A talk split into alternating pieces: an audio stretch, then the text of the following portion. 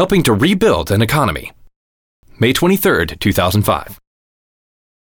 If natural resources determined the wealth of nations, Brazil would be the richest country on earth, and Japan would be the poorest.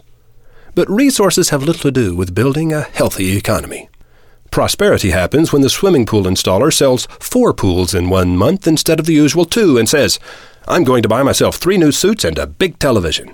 Then the TV salesman cocks his hat and says, "I'm going to dine out every night this week." The haberdasher, having sold 3 suits more than usual, says, "I'm going to buy my wife a piece of jewelry, give each of the kids a new toy, and then take them all out for a fine dinner." The next day, the jeweler and the toy store owner, each feeling good about the future, get measured for new clothes and make reservations for dinner on Friday night. The restaurateur begins thinking about having a swimming pool installed. Economic prosperity is rooted in desire and confidence, both of which are stimulated by advertising. That's why Wizard of Ads, Inc. is planning to open an office in Afghanistan. We Americans are good at convincing each other to buy stuff.